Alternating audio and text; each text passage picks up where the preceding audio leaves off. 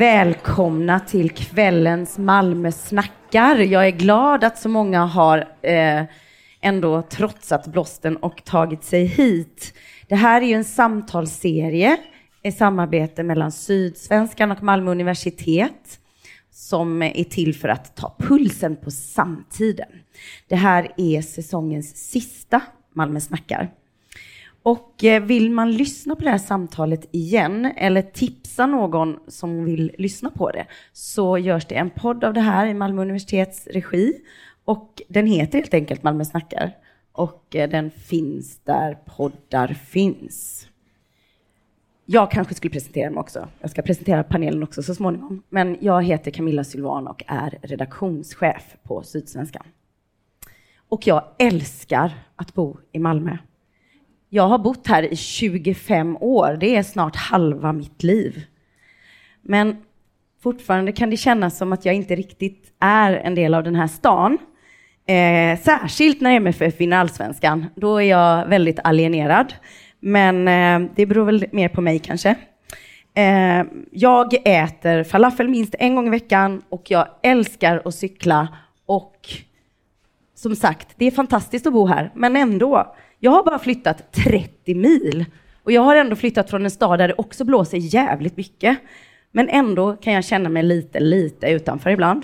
Och då tänker jag på alla de 123 000 Malmöbor som har flyttat hit och från väldigt mycket längre avstånd än vad jag har. Och inte pratar svenska och inte har stått ut med den här blåsten och massa saker som man ska vänja sig vid. Så det... Man förstår att det är svårt att skapa en vi-känsla i en sån här stad. Och hur får man en sån här stad att hänga ihop? Att vara inkluderande för alla dessa människor som då kommer från 186 olika länder. Det ska vi prata om idag. Och jag har med mig en panel för att bena ut den här frågan. Och jag börjar med Nicolas Lunabba. Du är författare och verksamhetsledare för organisationen Hela Malmö som sedan 2004 jobbar för social rättvisa med fokus på barn och unga i Malmö. Och jag kan väl också nämna att du är hedersdoktor vid Malmö universitet. Mm. Och så har vi Malin Morän, polis i Malmö, som nästan hela sin yrkestid har jobbat som områdespolis i Rosengård. Du kan få utveckla det sen. Och så har vi Omid Hushmand, som är grundare och sportchef för Ariana FC. Det är en fotbollsklubb här i Malmö som ni säkert har talat om, men med helt exempellös framgångssaga. På 7 år så har de avancerat genom 7 fotbollsserier och spelar nu i ettan. Ja, grattis. Tack så mycket. Och så har vi Malmö universitets representant här idag, Erica Righard, som är forskare och biträdande professor vid Institutionen för Socialt Arbete och jobbar då också vid Centret för Migrationsfrågor vid Malmö universitet. Jättevälkomna. Tack. De kan få en applåd för att värma upp här lite.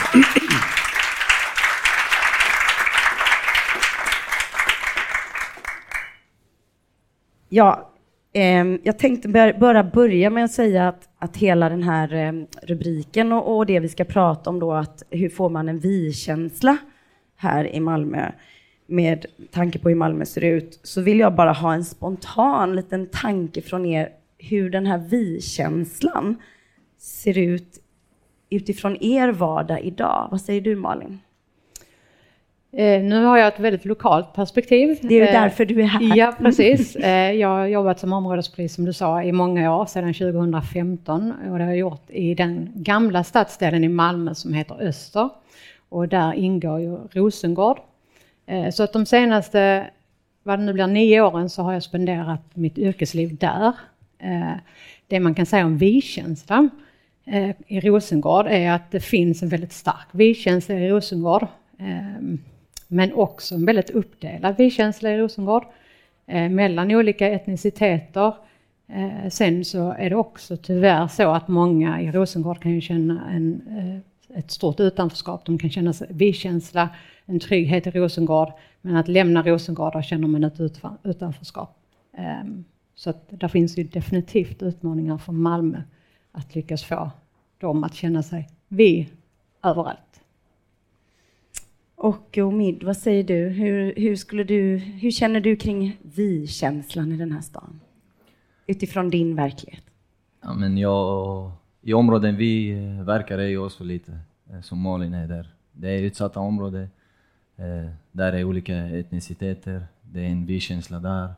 Det är vi-känsla i olika klubbar, organisationer. Den frågan vi brinner mest för är att få alla dem tillsammans på en gemensam vi-känsla. Okej, så du menar de har små vi-känslor i alla de här grupperna och så ska man liksom försöka... Det är grupper i den stora, hela gruppen. Så att, det där kan vi prata mer om sen. Det kanske är just om att stärka den där första vi-känslan som är det viktiga och så ta ett steg vidare sen då. Yes. Mm. Och Nicolas, vad säger du? Jag säger att den är splittrad. Och jag säger också att från mitt perspektiv av att jobba i de här områdena i 20 plus år och i staden som helhet, så ser jag också att och inser på något sätt att Malmö är kanske Sveriges mest ojämlika stad. Den stad med högst fattigdom, arbetslöshet och så vidare. Och för att skapa någon sorts gemenskap i staden så är det som behöver åtgärdas. Och det har vi då jobbat med inom organisationen på lokal nivå på något sätt för att bekräfta. Och det ska du få berätta mer om. Men så du skulle säga att det egentligen inte finns någon vi-känsla då? Nej, det säger jag inte. Nej. Det finns, men det är lite som föregående talare att det är liksom i grupper. Men om vi pratar ut Malmö-perspektiv så skulle jag säga att generellt så är relationerna och staden för ojämlik för att man ska ha en gemensam grund att stå på. Vilket är förutsättningen för en vi-känsla. Mm. Ja. Mm.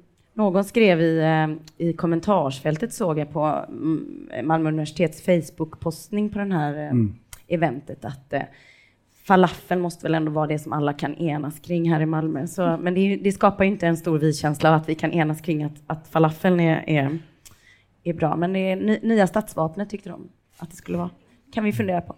Erica, det är bara spontant, vi ska ju borra mer i det här, men finns det en vi-känsla alls?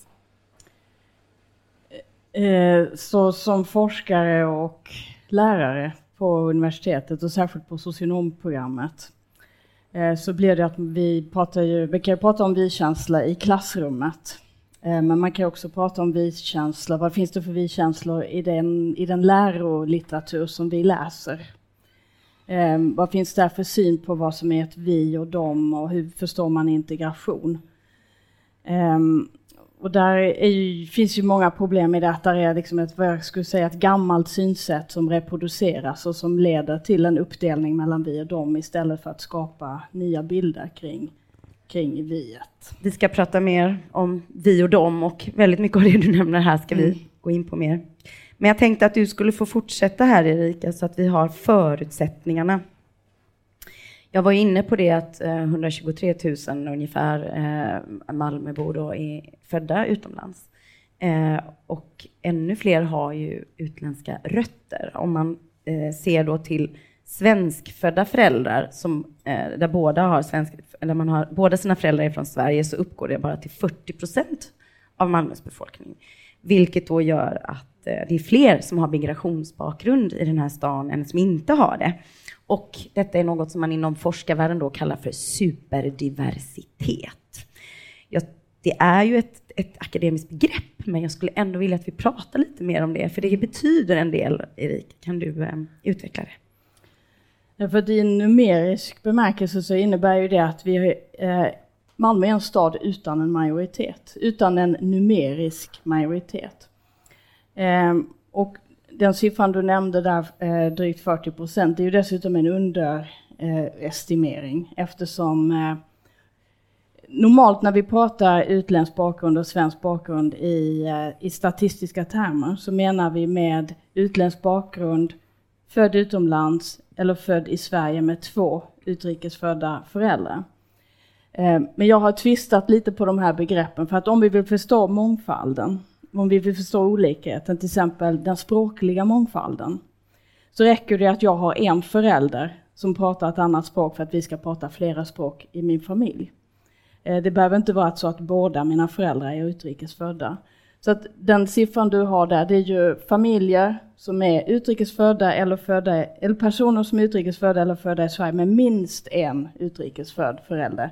Så jag vill bara understryka att det är inte så det brukar mätas, för tydlighetens skull. Men att det ändå är en underestimering, eftersom det kan ju vara min mormor eller och morfar som pratar ett annat språk och som vi pratar, som jag lär mig av min mamma. Varför har man då inom forskningen landat i det här begreppet superdiversitet? Jag ska komma till det. Ja. Men jag vill också problematisera det, för det man också utesluter är ju alla nationella minoriteter som också är en del av det vi måste kalla för en mångfald. Och då har man i forskningen sett att i många städer i Europa så finns det ingen numerisk majoritet längre. Så och Malmö är inte unikt där på något sätt? Absolut inte. Nej. Detta är en allmän tendens. Och det ställer till det lite för hur vi är vana att prata om integration. För när vi pratar om integration så tänker vi medvetet, men många gånger helt omedvetet, att det kommer en invandrad minoritet som ska integreras med majoriteten. Men det ställs ju lite på sin ända då när det inte finns någon sådan majoritet. Så därför har man då börjat prata om städer utan majoritet, och man använder också begreppet superdiversity. Superdiversity skiljer sig då från diversity, för diversity-begreppet eller mångfaldsbegreppet så som vi är vana använder det, då tänker vi mycket i det gamla integrationstänket att vi har ett antal minoriteter och de ska in med majoriteten. Och det, så kommer det inte att funka. Det var att jag berättade just att jag lyssnade på en podd som du var med i, den sista måltiden, när de tog ett lite roligt exempel att om det hade varit då, Island har väl 300 000 invånare eller någonting, om det då kom 400 000 iranier dit, vad blir då? Vem ska anpassas till vem? Men nu var det ju, det var ju lite skämtsamt, men sådana exempel gör ändå att man tänker till, vem är det egentligen som ska styra när du då inte har någon majoritet. Och man kan också spetsa till det, för den här diversiteten ser olika ut i olika åldersgrupper. Och tittar man på barn och ungdomar som går i skolan från 5 till 19 år så är det enligt det här sättet att mäta 2/3 i Malmö som har migrationsbakgrund. Vad säger så det är en väldigt stor, alltså det är många fler som har det än som inte har det. Vad säger ni andra om det här begreppet eller reflektionen kring att vi faktiskt inte har något majoritetssamhälle? Är det något ni har funderat på? En reflektion kort bara. Det är ju att vi är ju ändå en del av Sverige. Så att leva i Malmö, vi är inte en isolerad stat eller ett eget land, utan vi är en del av Sverige, och särskilt på unga människor som jag jobbar med så förhåller de sig till den nationella identiteten mer, eller de förstår att de är en del av en större kontext, ett land, och så det är väl bara en reflektion där de förstår att jag tillhör en minoritet i den större kontexten. Sen är det också så, apropå de frågor vi tangerar här, vi ser att de områden vi kommer i, där dessutom så att många håller fast vid, jag är inte från Sverige, Malmö, jag är från Kroksbäck. Eller jag är från Rosengård eller vad det kan tänkas vara. Så jag har inte reflekterat så mycket över det, men jag tänker också att många av de unga inte minst tänker annorlunda kring sin identitet. Och det är lite som du tangerar, är ju att bara för att det inte är en numerisk majoritet så finns det ju ett maktperspektiv här. Så här finns ju dominanser och hierarkier. Ja. Absolut. Och vad säger du, hur ser det ut i Ariana FC? Du sa att 16-17 nationaliteter, kanske mer. Vi har hela Malmö i ett omklädningsrum, kan man säga, i stort sett. Det är ingen som känns som dominerar, det är inget språk som dominerar, utan i... Det är det, vi är 26 spelare där 8 stycken är etniska svenskar, om man ska säga så. De är majoritet men ändå minoritet i det hela gruppen. Lite som den här stan ser ut. Precis. Så att, men vi har ett visst arbetssätt. Ni kan forska mer i Arianas omklädningsrum. Ja, det var ett ämne för er. Malin, vad säger du? Är det här något som du har reflekterat över med? Om ser jag till Rosengård, som där finns det ju inte 40% svenskar Utan där är det väl 98% tror jag av personer med utländsk bakgrund. Så där finns inte ens frågan om en majoritet på något sätt. Nej. Men vi var inne på det här med vi och dom-känsla, och det är klart att den är stark. Även om det inte är då någon etnisk majoritet, så blir det ju lätt vi som står utanför samhället eller upplever att vi gör det mot dem.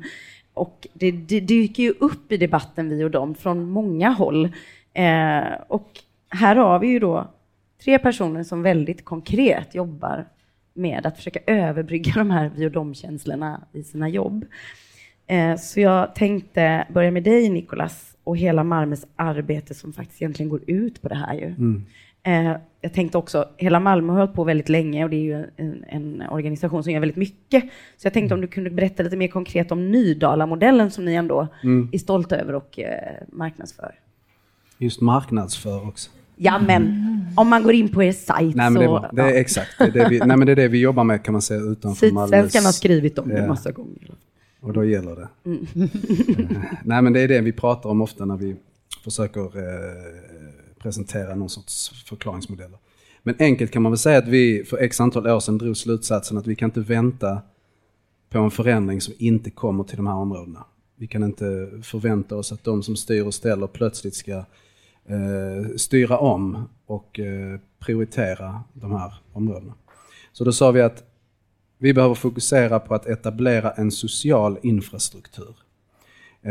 Och vad innebär det? Jo, att inte längre bara sparka boll eller ha läxhjälp eller vad det nu kan tänkas vara, utan ta ett helhetsgrepp och återinföra någon sorts välfärdsstruktur i området. Ni pratar ju mycket om hållbarhet. Det gör ju i forskningen också, att man ska skapa en hållbarhet inom det. Precis, och då var det egentligen så att vi behövde på något sätt veta vilka är de grundläggande behoven i området. Vilka aktörer finns här? Vilka finns utanför som kan komma in och stötta upp och hjälpa oss att etablera den här sociala infrastrukturen då? Och då samarbetade vi pragmatiskt med alla som ville. MKB bland annat tog vi över lokaler från. Och sen bara byggde vi. Och då kunde vi se också att just det här känslan av egenmakt, själva kunna påverka sin tillvaro och inte bara jobba med barn och unga utan jobba med över generationsgränserna, så kunde vi se hur vi kunde stärka upp lokalt. Så det är vårt främsta fokus. Vi jobbar med det vi kallar social rättvisa, social hållbarhet. Men jag ska också nämna apropå Malmö universitet. Unikt i Malmö det är att en grupp forskare har tagit fram Malmökommissionens rapport. Och i den står det ganska tydligt rekommendationerna att det vi behöver göra för att få en sammanhållen hållbar stad, det är att investera resurser, eller snarare tillskjuta resurser till de platser där det finns en avsaknad, och erkänna andra typer av kunskaper. Det är de 2 komponenterna som för 10 år sedan beskrev så här bygger vi det hållbara Malmö. Hade vi kunnat implementera det så hade vi haft en mycket starkare kollektiv Malmö-vi-känsla. Och på många sätt är det vi försöker jobba med på lokal nivå. Vad är utmaningarna där då, förutom resurser? För det är ju alltid utmaningar. Men, men mer än resurser så är det gehör från de som både sitter på störst ansvar och mest makt och inflytande och resurser. Politiken kan man säga. Och inte bara i Malmö men i synnerhet Malmö, men också på andra platser. För att vi säger ju att vi behöver jobba med sociala, ekonomiska investeringar. Vi behöver tro på den kollektiva kraften, använda de aktörer som finns lokalt. Så bygger vi. För då det ger ringar på vattnet. Alltså helt enkelt anti-auktoritärt. Men vi har politiskt styre som på olika sätt styr åt andra hållet. Nu har vi inte med politiker i Malmö snackar av regel, och det handlar ju faktiskt också om, jag har inte varit med i allt kring hur vi ska ha Malmö snackar, men jag vet av erfarenhet när jag anordnar samtal på Sydsvenskan att ska vi ha en politiker måste vi ha flera, och då kommer oftast inte så många andra in i samtalet, så därför har vi valt att ha det här utan, och det är liksom no offense, men det blir väldigt lätt. Nej, men de har ändå så många forum att babbla på. Ja, så att vi får lov att kritisera politikerna idag utan att de får svara för sig. Det var där jag skulle landa. Men vi behöver kanske inte gå in på personer. Men Malin, du ska få ta vid här, för att jag vet att du pratade, att ni har ju verkligen en vi och dom konflikt i de här områdena, polisen, eller har haft i alla fall. Men innan du ska gå in på det så tänkte jag att det hade kommit en fråga från publiken här. Det här apropå vi-känsla. Kan det vara så att den här vi-känslan som skapas i då Rosengård, Kroksbäck, Holma, inom Ariana, att det också gör att man, vad var frågan om det gör att man liksom stärker vi och dom-känslan, att de andra är dom utanför? Var det en fråga till mig? Ja. Ja, men det tror jag. Jag tänker att det är väl så vi människor fungerar. Det är ju inget som är extraordinärt för de här områdena eller typiskt, utan det är ju så. Jag tänker vi alltid har fungerat det här, man skapar en gemensam fiende. Jag menar inte att de skapar en gemensam fiende, men att det är ju det bästa som enar oss. Mm. Så att alltså så fort det finns ett vi så finns det ju ett dom. Mm. Jag kan nämna bara ett litet parallellexempel som är mer på skoj. Men vi i Sydsvenskan har just något som heter Malmökampen, där vi ställer stadsdelar i innerstan mot varandra för vilket som är roligast, har roligast nöjesliv. Oj, vilken kampkänsla det är bland våra läsare, med snacka om vi och domkänsla, om man gillar att gå på Möllan eller gå i city när man ska ut och dricka alkohol. Så att, ja, vi och domkänsla skapar man nog på alla nivåer, men det kan väl vara bra då? Ja, det tänker jag, det kan väl vara både och. Det beror på. Du ska få fortsätta att ta vidare vad Nicolas berättade om hur de jobbar i hela Malmö. Och jag tänkte på, just för polisen har ju utmaningen i de här områdena varit stenkastning, misstroende mot polisen, enorma förtroendeklyftor med folk som bor i de här områdena. Kan du berätta lite hur ni har jobbat med det? För det här kan vi prata vi och dem. Absolut, och kort. Jag blev polis 2008 och vi hade ju Rosengårdskravallerna 2009-2010 där. Och när jag började 08 så kunde vi ju inte köra in i området med bara en polisbil, utan man var alltid tvungen att vara två, så att en vaktade den andra polisbilen medan den första var uppe och jobbade i ärendet, så att säga. Sen, och hur länge hade ni det så? Ja, men som jag minns det, för jag reste utomlands och bodde utomlands i 2 år, och när jag kom tillbaka 2013 så var det inte så längre. Då hade det börjat, det var vissa kanske tidpunkter som man kände att man ville ha 2 bilar, men det var väldigt sällan.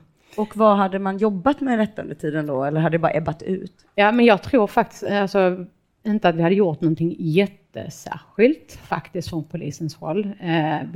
Jag ska inte säga att vi hade haft massa insatser där man hade ökat antalet poliser ute på gatan så, men det var ju under vissa perioder. Det var inte hållbart, utan det var insatser. Men däremot så tänker jag i Polismyndighetens omorganisation 2015, då kom det ju då det här nya med områdespoliser, vilka skulle vara ute lokalt, jobba nära medborgarna och ha en hållbarhet. Och 2015 när jag började som det så var det ju en helt ny verksamhet, så att vi liksom fick ju skapa verksamheten själva. Och då var en grej bland annat att vi behöver ju skapa kontinuerliga möten med ungdomarna för att bygga upp relationer med dem. Och de träffar polisen utan att någonting har hänt. Så då varje en dag i veckan så var vi på lunchrasten och hängde där och fångade upp. Liksom. De fick lära känna polisen, vi fick lära känna dem. Och sen så när man träffade på dem ute i området så kände man redan varandra. Och då var det liksom inte konflikt, utan då var det istället handslag och ibland och det har ni fortsatt med? Absolut, det har vi.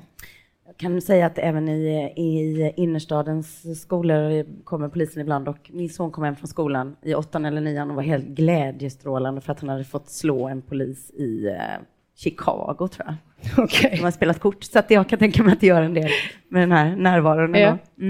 Men vad har ni gjort mer än att vara ute på skolorna för att liksom få förtroende? Ja, men det här har ju varit en lång resa för oss. Jag tänker att det som vi delvis tänker, om man ska vara lite självkritisk, precis som jag tänker att Sverige ska vara självkritiska som samhälle i integrationsfrågan, är just det här att vi kommer och så vet man inte riktigt egentligen vad man har framför sig. Men det har vi ju lärt känna området. Vi visste ju såklart vilka utmaningar där fanns. Men det är jag ganska, när jag blev gruppchef 2017 så var det ju liksom att det här är ett område som man som polis måste jobba i på ett annat sätt än man kanske gör i vissa andra områden. Och då var det ju jättemycket kring förtroendefrågan. Och där jag liksom kände med mina medarbetare att vi liksom är en väldigt stark och stor företrädare för det svenska samhället. Och det är viktigt att människorna som bor här känner att vi finns för dem. Mm. Och det har varit en lång resa. Vi håller fortfarande på liksom det här med att bygga relationer ute i området med föreningar. Och Ariana FC och Omid, vad gör ni för att överbrygga vi och dom-känslan? Och vad säger ni till exempel om någon säger att polisen vill bara sätta dit oss och de är dumma? Och, alltså, det måste ju dyka upp mycket sån här snack. Nej, men vi har också ett framgångskoncept där vi säger att kärleken löser alla problem. Vi säger att Ariana är Sveriges varmaste fotbollsförening och vi tror att kärlek löser alla våra problem. Jag kan ju gå tillbaka lite av mina egna erfarenheter när jag var ungdomstränare för Ariana FC när vi drog igång det 2019. Där 2 9-åringar bråkade med varandra på en träning. Som tränare väljer att ta dem sidan om att de ska stå och titta på en övning. Det går inte hem riktigt bra och då går man hem och klagar till sina föräldrar. Och då kommer 2 missnöjda föräldrar nästa träning. Där ena föräldern är arg på mig medan den andra föräldern är arg på sin son. Jag menar historien jag berättar för dem var exakt samma, för vi tog det tillsammans. Det handlar om kulturen, man tar med sig hit. Utifrån det jag upplevde är att som 14-åring när jag kom till Sverige så jag kände bristande mod och ledarskap under tiden jag växte upp. Och det vi gör är att vi har mod. För att kunna döda de här barriärerna så vågar vi prata, vi vågar kommunicera. Jag tror nyckeln till vi-känsla är kommunikation. Så att vi kommunicerar positivt, vi pratar om saker. Och jag känner att när jag växte upp var det så väldigt, det som man är främmande för är man lite rädd för, man backar, man pratar ogärna med en främling. Mm. Men så gör vi inte, vi pratar, vi lär känna människan, vi ställer frågor. Och sen har vi en kultur där utan att prata om de här vi-känsla grejerna, det händer varje dag. Vi har till exempel rutin där man kommer in, den som kommer in i rummet går runt och hälsar på alla. Man skulle skaka hand, men nu ser vi att det delas kramar och pussar. Bara det gör i sig att det skapas en viss... Och det kan man ju ändå säga att det där inte är så kallade svensk värdering, att man går runt och hälsar på alla i ett rum. Eller den artigheten har ju i alla fall jag alltid upplevt. Nu är mina svenska spelare som pussas med och kramas. Mm. Så att, nej, men jag tänker just på det här man ska prata om vems värderingar det är man applicerar. Men det där är Ariana FCs värderingar då. Absolut. Mm. Jag tänkte på det du tog upp där, Nicolas, med segregation och klasskillnader. Det kommer vi ju inte runt så länge vi har ekonomiska klyftor. Och vi har enorma klasskillnader i Malmö på en väldigt liten yta. I Stockholm och Göteborg så är klasskillnaderna väldigt mycket mer geografiskt utspridda. Själv var jag inte på andra sidan. Jag var knappt ute i förort när jag växte upp i Göteborg för att det låg så långt bort. Här i Malmö bor jag så nära Rosengård så jag vaknar när det sprängs i en trappuppgång. Så det här att man bor så otroligt nära varandra men ändå då har de här enorma klyftorna. Och det kan vi inte utjämna i ett nafs. Så kan vi skapa en sammanhållen stad ändå fast de här klassklyftorna, liksom, de är ju där. Vi kan inte göra så mycket åt det i ett kort perspektiv i alla fall. Erica, du var inne lite på det här med hur bor folk ihop med stora olikheter? Mm. Så att om jag liksom får gå tillbaks till det här begreppet med superdiversitet och fylla på det lite. Så handlar det om till viss del, i varje fall i dess tidiga fas. Begreppet introducerades för 2007 så att det är fortfarande en tonåring kan man säga i forskarvärlden. Men har också fått ett visst politiskt genomslag på sina håll i Europa. Men en sak där är ju att man i början idealiserar att folk kan blandas och bo ihop och så funkar det. Men så enkelt är det ju inte, utan man måste ju se till skillnader och de socioekonomiska skillnaderna. Men det som begreppet då mycket vill föra fram är att vi kan inte prata om grupper, utan vi måste se till skillnaderna inom grupperna. Så det kan ju vara en grupp från som är födda i samma land, men med otroliga socioekonomiska skillnader. Och det man också väldigt mycket lyfter fram när man tittar på olikheterna inom grupperna är sånt som migrationsväg. Hur migrationen har gått till spelar väldigt mycket roll för bosättningsprocessen i det nya landet. Men också juridisk status. Vad har vi för juridisk status och vad ger den för trygghet? Och det är ju en fråga som har... Vad menar du då med juridisk status? Till exempel om jag har tillfälligt uppehållstillstånd eller permanent uppehållstillstånd, eller om jag har möjlighet att söka svenskt medborgarskap. Och detta är ju en politisk fråga som är otroligt högaktuell, där vi inte vet hur det kommer landa. Men så detta är ju en aspekt. Att se till olikheten innan, så vi måste sluta prata om grupper.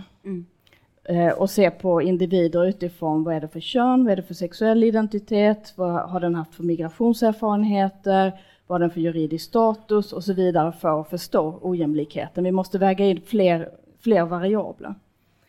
Men det andra som också det här begreppet tillför till debatten, det är att flytta fokus från den individen som ska integreras i ett visst sammanhang, och flytta blicken lite uppåt och framförallt till de organisationer som jobbar med människor i bostadsområden till exempel. Så som Hela Malmö, så som polisen och så som Ariana.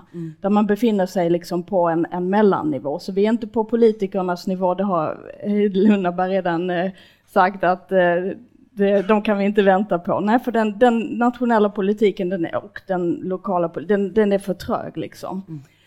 Och vi kan inte heller titta på den enskilda människan. Vi måste titta på den här mellannivån. Alla de här verksamheterna, skolan, fritidsverksamheter, polisen, socialkontor. Vad gör de? Vad har de för förmåga att möta olikheten i samhället? Och då finns det till exempel en studie som jag gärna refererar för att den är så belysande. Då har man försökt isolera en grupp med migranter. Och då har man valt att titta på unga människor, män och kvinnor, som är födda i ett antal olika europeiska länder. Men de är alla födda av föräldrar som har invandrat från Turkiet och som har låg utbildning. Så då har man här... Och då kan man jämfört med massa olika metoder, både kvalitativt och kvantitativt. Hur går det för de här unga människorna där de bosätter sig? Och då ser man att det går väldigt olika beroende på var man bosätter sig. Så att det spelar liksom inte jättestor roll var jag kommer ifrån, vilken utbildning mina föräldrar har, utan var jag bosätter mig spelar jättestor roll. Och då kan man säga att i Sverige går det mycket bättre än för de som bosätter sig i Tyskland till exempel. Sverige och Frankrike, där de unga männen och kvinnorna, de får en starkare, om man säger, arbetsmarknadsintegration än till exempel de som bosätter sig i Tyskland eller Österrike. I Sverige och Frankrike kommer man bättre in i högre utbildning, och man får en mycket högre integration på arbetsmarknaden. Och detta gäller för både kvinnor och män. Men det låter ju bra. Ja, det låter jättebra. Men det är inte så vi är vana att prata om det. Nej, men det är inte heller riktigt helt så det ser ut. Men det man också ser, det är att för då när man får barn, när de här unga människorna får barn, så finns det ju alltid en tendens att kvinnorna drar sig mer tillbaka till hemmet och männen blir kvar på arbetsmarknaden. Och här är då mycket... Det går ändå mycket bättre. Alltså kvinnorna stannar kvar i mycket högre grad även när man får barn, och särskilt i Sverige. I Sverige i högre grad än i Frankrike. Så att när man diskuterar då den låga integrationen till exempel i Tyskland, så hänvisar man ofta till traditionella värden i den turkiska invandrargruppen. Men det den här studien visar är att de kommer från Turkiet, men var man bosätter sig är det som spelar in väldigt mycket. Men då kommer vi tillbaka lite till segregation här då. Ja, och tillgång till utbildning, och tillgång till bra arbete på arbetsmarknaden. Alltså inte en arbetsmarknad som inte är så diskriminerande. Mm. Men hur gör man då för att det ska bli så här? Jag tänkte ställa frågan till dig, Nicolas, att du pratar, avgörande är ju egentligen att bryta segregationen för att, men om man ju inte gör det i ett nafs, vad ska man göra för att stärka självkänslan och så hos de som då ändå hamnar i de här områdena när de inte har andra förebilder? Och... Mm. Ja, det beror lite på också vad bryta segregationen innebär. Alltså om vi har en ytlig idé om det så är det lite som du är inne på, Erica. För att de behöver bryta segregationen och integreras. Mm. Är det vi pratar om då? Och klassamhället måste krossas. Mm. Det är det vi pratar om. Vi måste arbeta för ett mer jämlikt samhälle. Och historiskt vet vi att de mest utsatta, exploaterade, förtryckta, även i svensk historia, först när de tar tag i saken själva och inte väntar på en förändring från någon som kanske skor sig på deras utsatthet, så händer det någonting. Och apropå internationella perspektiv så har jag rest under 10-15 års tid och försökt liksom se hur reste de sig i det här samhället. Vad gjorde de i Guatemala eller på andra platser? Och uteslutande nästan så var det så här att det som just skapade förändring, det var när det uppstod en motmakt. När vi pratade om när de pratade om det grundläggande, fightades för mark och skapade egna jobb, egna institutioner, utbildningar, trygghets- och säkerhetssystem och så vidare. De tog kontrollen över sina egna liv. Och vi är på något sätt indoktrinerade i en välfärds- eller en folkhemsmentalitet, tror jag här. Det är också därför vi ser hur klyftorna ökar mer än i kanske något annat land, och få säger någonting. Vi har miljardärer så det räcker och blir över, få säger någonting. För att vi tror någonstans att ja, men det här är ju världens mest jämlika och välfungerande land. Och då förblindas vi att, liksom, och vi blir historielösa. Så det vi har gjort, på något sätt kan man beskriva det som två spår. Dels att gå in och etablera, om vi ska vara rumsrena så säger vi då sociala infrastrukturer. Om vi vill provocera så säger vi måste etablera parallellsamhällen i det här landet. Och då märker vi att folk lyssnar och då kan man börja prata. Ja, men vad då, vi menar är... då pratar vi om ännu mer vi och dem. Ja, fast det beror på vilka vi är som... För att vi anser att det finns konstruktiva parallellsamhällen. Det är ren överlevnad. Det är intelligent att etablera sina parallella samhällsstrukturer om det är så att det etablerade samhället har abdikerat från områdena. Men då måste man väl också skapa bryggor då mellan de här parallellsamhällen och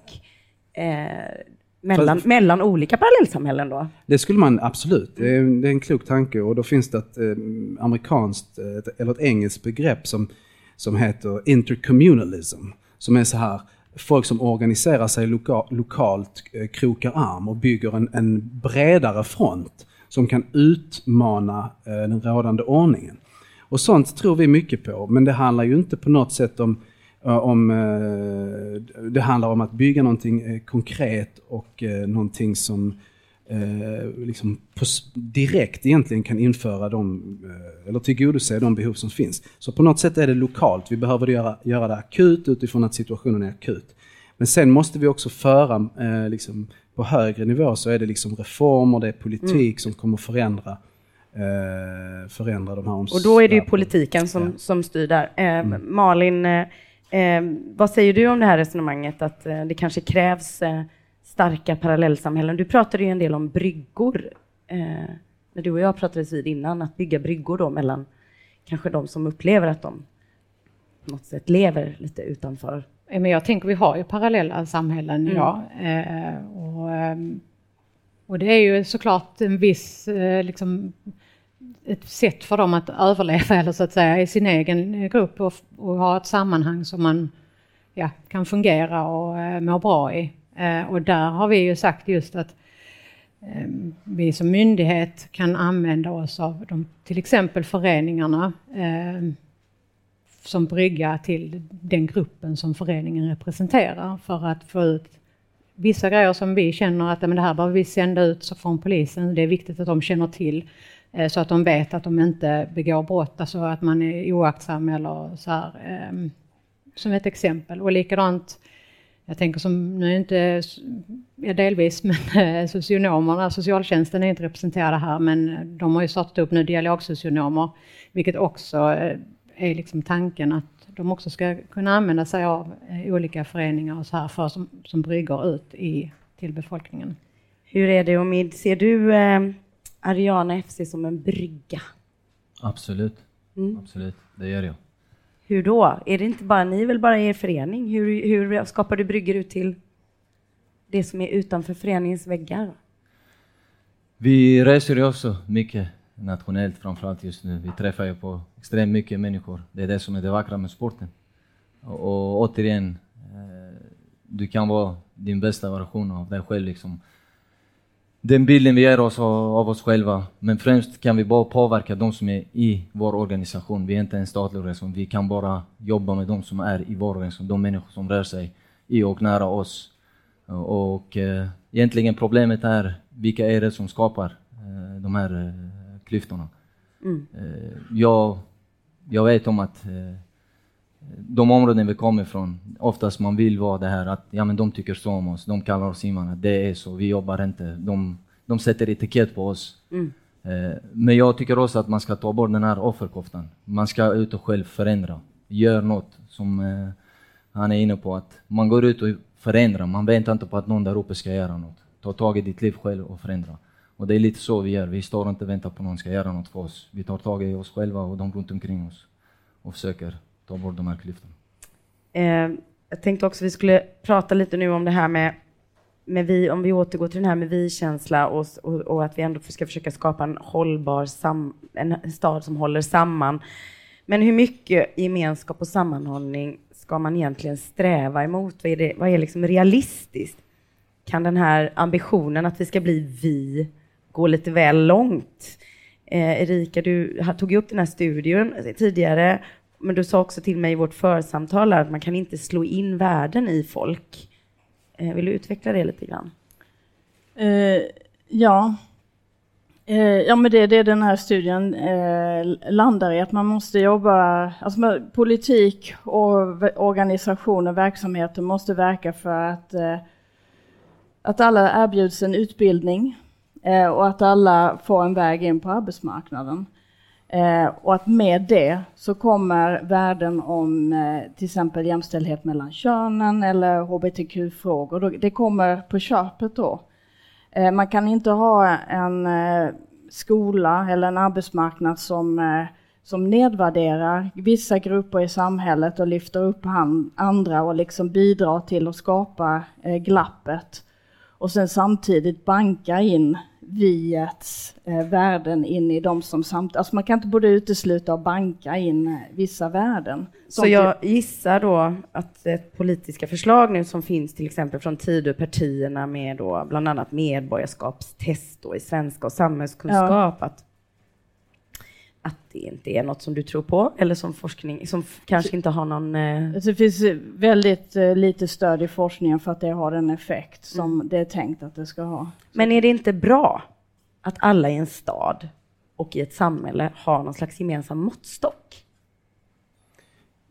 Att man vet, det är lite som när man pratar om litterär kanon i skolan. Ska man inte liksom känna till samma saker? Ska man inte ha någon... Jo, men frågan är vad det är man ska känna till. Och frågan är om man har en skola med barn som är födda i ett stort antal olika länder. Och vi lever i ett globaliserat samhälle. Det är därför skolorna ser ut som de gör. Det finns en omfattande befolkningsrörlighet i världen. Frågan är om man kan ha skollitteratur som bygger på nationella gemenskaper så som de formerades för 100 år sedan. Mm. Eller måste vi anpassa skolan så att barnen kan spegla sig i allt som finns i skolan? Så att, men det är ju som, kanske att det blir en avspegling lite, av dagens samhälle. Det är lite svårt att ha en läroplan när man ska läsa litteratur från 186 länder då kanske. Ja, det är det. Mm. Vad säger du, och jag menar inte att raljera nu utan det var mer att det är komplexiteten i det här. Vad säger du, Nicolas, om det här med att kan vi liksom försöka... Finns det en risk att vi strävar emot det här viet på ett sätt som gör att vi trycker på folk saker? Det är bekvämt från medelklassens håll att prata om gemenskap, Att prata om i termer av vi, en vi-känsla. Det folk vill ha är min erfarenhet. Det är jobb, tryggt boende, fungerande skola, att barnen kommer hem och inte riskerar att skjutas ihjäl på vägen. Ett fungerande skyddsnät. Och eftersom det inte finns, det råder inte, då har vi på något sätt, dels så börjar vi i fel ände, det är där vi måste börja. Och det är inte sant att det tar jättelång tid att etablera. Utan vi och många andra har visat att på kort tid med liksom en gemensam idé, en lokal förankring, så kan man bygga upp det här på nolltid. Klassklyftorna? Nej, för att vi börjar lokalt. Mm. Segregationens konsekvens för många, särskilt unga, det är att de håller sig till sitt område. De känner en identitet på den plats där de ofta känner sig otrygga. Men de har lärt sig att liksom manövrera i det området. Och då har vi insett att det är det vi behöver stärka och jobba med. Så att de här unga människorna, de behöver resas och stärkas från den plats där de befinner sig. Först då, och detta kan vi ju se eftersom vi har jobbat under så många år. Först då så inser de vad de kan ta del av. Och då kan de på mer jämlika grunder möta andra. Vi gjorde det här misstaget tidigt då för 20 år sedan när vi började. Och så tänkte vi, ja men de ungarna på en skola i Limhamn träffar de på Werner Idén. Och så blir allting jättebra. Men vad som hände där såklart, det är att det blir en fet clash mellan de som vet att de väldigt lite har och de som har, och dessutom är en del av majoritetssamhället och som de ser på tv och så vidare. Så att vad vi sa då, vi ljuger för dem. Vi börjar i fel ände, vi måste stärka, liksom, öka förutsättningarna i deras liksom, livsmiljö. Det handlar om levnadsstandard. Men du tror inte på de här bussningarna heller då? Nej, alltså verkligen inte. Och det är därför många av de eleverna från Kroksbäck har ju fått upp sina betyg. Jo, alltså det är klart att det finns möjligheter om det inte vi kan hitta. Men, jag pratar alltså om det har varit bussningar man när bussar, de börjar från Kroksbäck till Limhamn. Ja. Och, om du minns då, apropå det exemplet, hur reagerade föräldrarna i Limhamn? Det blev ett jävla liv. De reagerade ungefär som när Ariana FC skulle börja spela i Limhamn, tror jag. Det kan Omid få berätta mer om sen. Ja, nej, men så poängen där är att tvång, integration eller assimilering, det funkar inte. Det vi behöver fokusera på, det är stärka där de befinner sig. Du säger ju något jätteintressant här och tar upp det här då med hur när man går för långt snarare då skapar motsättningar. Föräldrarna i Limhamn då för det är 10 år sedan säkert, va? Så man börjar med de här bussningarna, reagerade inte så välkomnande. Och hur var det när ni skulle börja spela i Limhamn, Ariana FC? Ni skulle var väl på gång att ni skulle ha det som er hemmaarena, va? Ja. Eller för ungdomslag i alla fall. Nej, vi ansökte om bara hemmamatcher. Precis. Och Limhamns IP. Ja, precis. Det blev ett jävla liv, kan jag säga. Men det och vad tror du det berodde på då? Det är ju lite det Nicolas pratar om, att vi ska ju förstärka den här känslan hos dem. Liksom. Men för mig handlar det om också de som är där, som tror sig är bättre än de andra. Liksom, de måste också någonstans komma ner. Då blir det mycket lättare att möta varandra, liksom, prata om saker på samma nivå. Jag menar, när vi ansökte om de matcherna spela i Limhamns Sipas, då var anledningen att vi hörs för mycket. Såklart, vi drar 2000 pers på en hemmamatch och då är det trummor, en maskot och sjungande folk. Det var föräldrarna som mejlade till politikerna och liksom, det var ett problem, samhällsproblem. Jag tycker MFF-supportrar låter väldigt mycket också. Ja. Men barnen älskade det. De älskade Ariana på Limhamns IP. Liksom, att vi ser just det här ljudet, det här människosamlingen som en positiv kraft i staden. Vi ser det som en positiv aktivitet för staden. Där vi ger enormt mycket glädje, kärlek, gemenskap framförallt. Men en del ser det som ett problem. Så att, men vad fick ni för hemmarena till slut då? Elefantkyrkogård kallar vi det just nu. Det är gamla stadion. För 32 000 pers. Liksom. När man spelar, men då får ni se till att ta det som utmaning och fylla den nu då. Ja, då behöver vi ta oss till Allsvenskan. Ja. Det är det som är målet. Så att, Ja, men intressant det här med vad säger du, Malin, om att gå för fort fram och snarare då skapa motsättningar? Nej, men jag tänker i alla fall i det som nu är reaktionerna och så, och motsättningar, det grundar ju sig oftast i fördomar.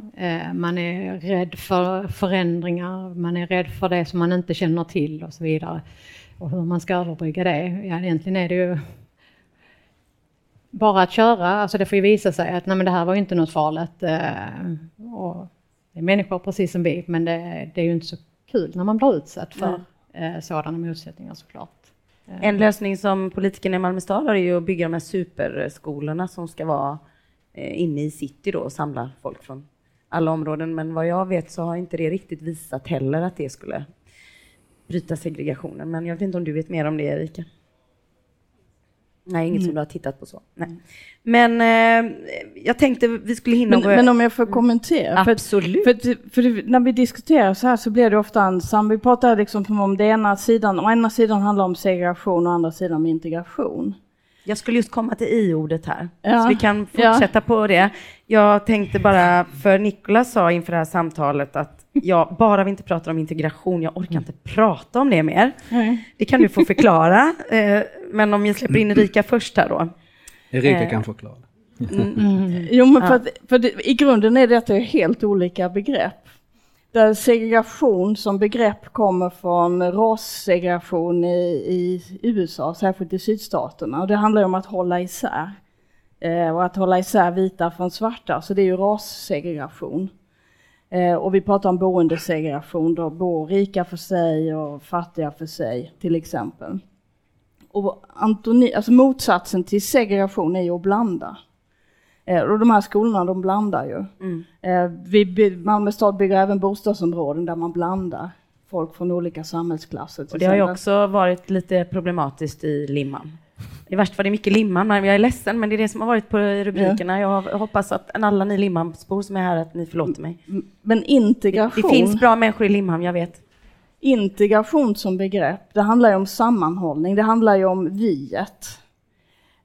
Och det har ju sin grund från slutet av 1800-talet, tidigt 1900-tal, när man inom de första klassiska sociologerna skulle förstå omvandlingen när man gick från jordbrukssamhälle och där det skedde en urbanisering, folk flyttade in till städer. Hur kan vi förstå sammanhållningen då?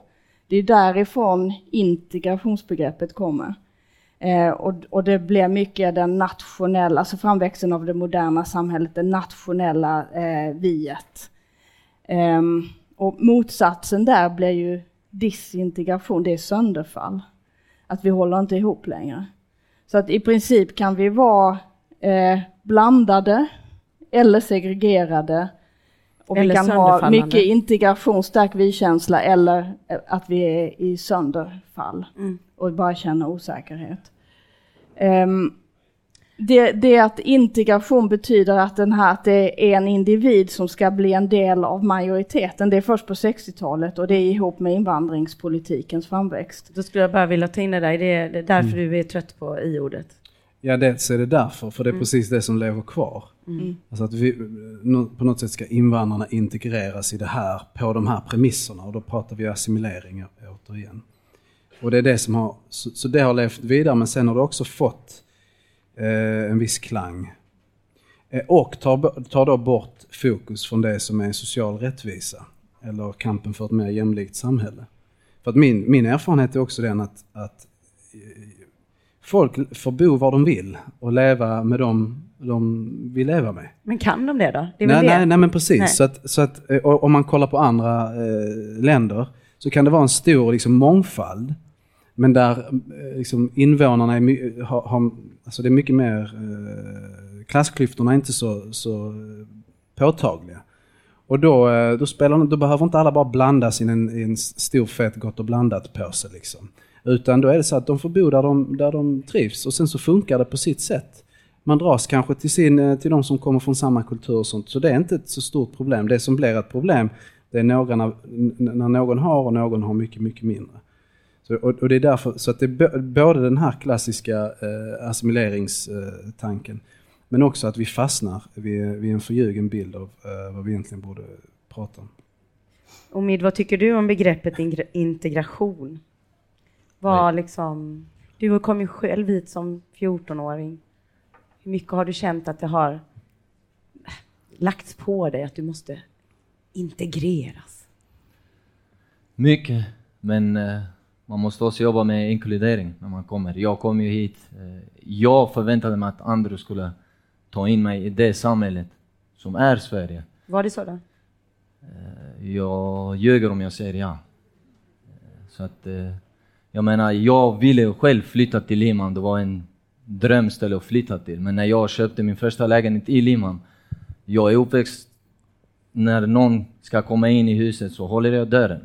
Du bor i Limhamn alltså? Jag bor på Limhamn. Här står jag och snackar skit om Limhamn, förlåt. Noterar att han sa på Limhamn, inte i. Jag kan säga att varenda gång vi skriver i Limhamn i Sydsvenskan så är mejlkorgarna fulla. Ja. Jag ville bli accepterad, men när jag håller dörren öppen och jag får inte ett tack, eller när jag säger hej och jag får inte respons. Det är inte så jag är uppväxt, det är inte så jag bor med grannarna. Vi är en familj, i grannskapet är ett hus, liksom, det är en familj. Så då känner jag att jag försöker, men jag blir inte inkluderad. Jag får inte vara med, även när jag vill, när jag anpassar mig. Det låter nästan lite nu som Snöjen i flykten till Östermalm. Han är en tryhard, som mina barn säger. Är det du försöker? Ja, men jag är där nästan. Du är där nästan, ja. Yes. Du har lyckats. När jag tittar på vad vi gör i Ariana som organisation, och då målar vi om ett mål, en vision, en dröm, en scenario som är uppnåeligt tillsammans. Vi inkluderar, vi pratar. Alla är olika, men det är just olika som är bra. Liksom, att det är det vi älskar. Alla får vara sig själv. Men att vi lär känna varandra. Om någon kommer med något som är väldigt, väldigt svenskt och främmande för mig, det är välkommet. Det är något som är positivt. Liksom. Men jag känner inte att jag får den responsen själv när jag försöker komma med något positivt från därifrån jag kommer. Så. Jag tror att det var någon som hade ställt en fråga om det också. Ska vi se om jag kan hitta. Alltså, jag trodde att jag hade rätt linser på mig idag. Ska vi se. Just det. Så lite så här, vilken roll har då den etniskt svenska? Jag tycker själv det är jobbigt att liksom använda det där, för jag tycker det känns liksom, men då ganska befolkningen då som inte har några rötter i några andra länder, vilken roll har, vilken skyldighet, vilket ansvar har de då för, eller jag får ju säga vi, eller något, men för att liksom ta emot dig och dina försök. Vilken roll? Ja, eller det läggs ju väldigt mycket ansvar på folk som kommer hit hela tiden. Vad är liksom ansvaret för de som är här, som är uppfödda här och har bott här i generationer, att vara inkluderande? Jag menar, åtminstone svara hej när man säger hej. Det kan vara det första steg. Good point. Yes. Ja. Jag tror inte det behövs mer. Mm. Absolut. Men då skulle vi kanske försöka vända det här samtalet till lite framtid. Och hur vi tar vara på den här fantastiska mångfald vi har i Malmö. Och vänder det här till något bra. Malmö och Sverige och alla andra superdiversifierade städer och länder kan ju vända det här. Vad säger du, Nicolas? Vad ska vi ta med oss för att ha ett annat Malmö, ett annat Sverige om 10 år? Mm. Det finns olika svar. Spontant så känner jag det vi gjorde inom vår organisation, det var att inte fokusera på mångfald eller ha några ytliga lösningar. Och nu är jag tråkig igen, men det är att vi skulle kunna kolla på Malmökommissionens rapport, där det finns extremt tydliga förslag på hur vi skapar en hållbar stad. Och om jag då upprepar det, så står det att vi ska jobba med sociala investeringar. En mycket mer rättvis fördelning av resurser. Vi ska fokusera resurserna på de platser, alltså där det finns stora brister.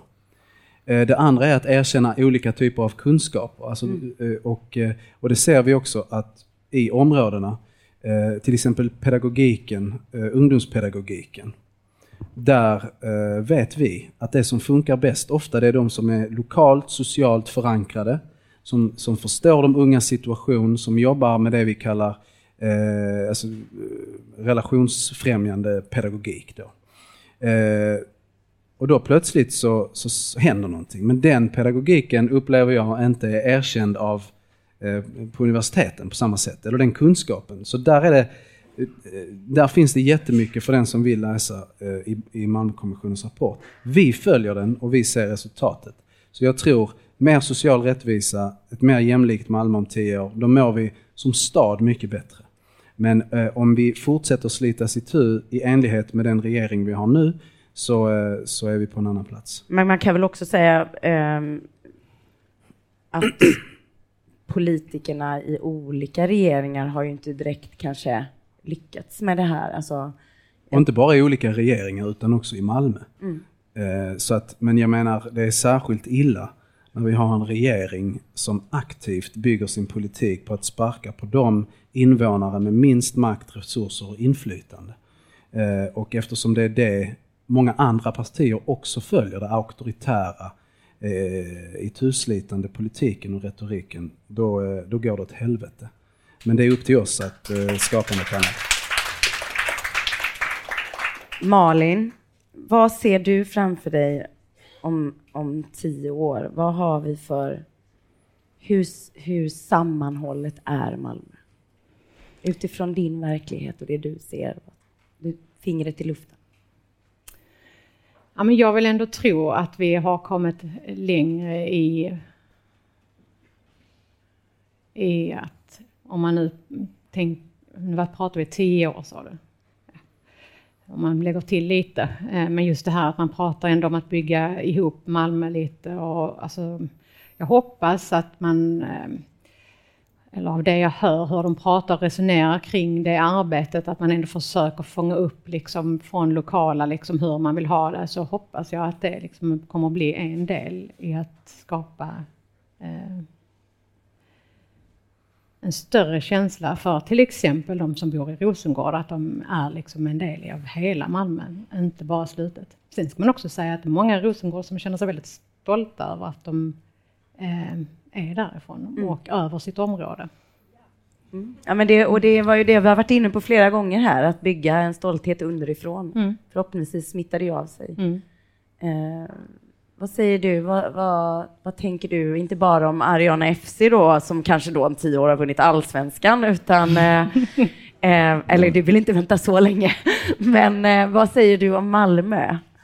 Vad är vi? För din skull hoppas jag att det öppnas fler falafelvagnar i Malmö. Ja. Jag vet inte om jag kan hinna äta så mycket. Men men jag hoppas att vi fler som öppnar sinnen, liksom inte är rädda för det som är främmande. Det är steget. Ha mod och prata med folk, lära känna det som är främmande. Det kan vara ett bra steg. Och inte ha negativa fördomar. Det kan vara ett bra steg att ta Malmö. Man kan ta det ett steg längre än att säga hej. Det kan vara ett jättebra det tycker steg. Jag. Ja, absolut. Erica, vad säger du? Kristallkula utifrån forskningsperspektiv. Ja, men jag tror att vi ska börja tänka på de här frågorna. Vi ska stå på en annan grund.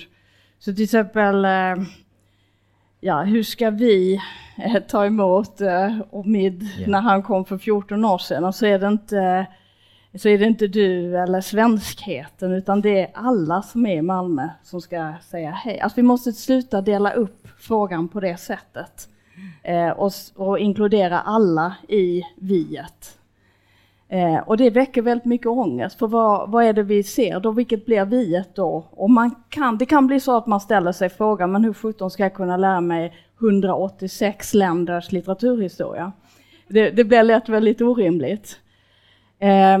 Men där har jag inget svar, och det är ingen som har svar där. Och detta väcker en osäkerhet. Det väcker en osäkerhet. Vem kommer jag att vara? Vad kommer hända med mina språk? Vad kommer hända med mina traditioner, med mina trostillhörigheter?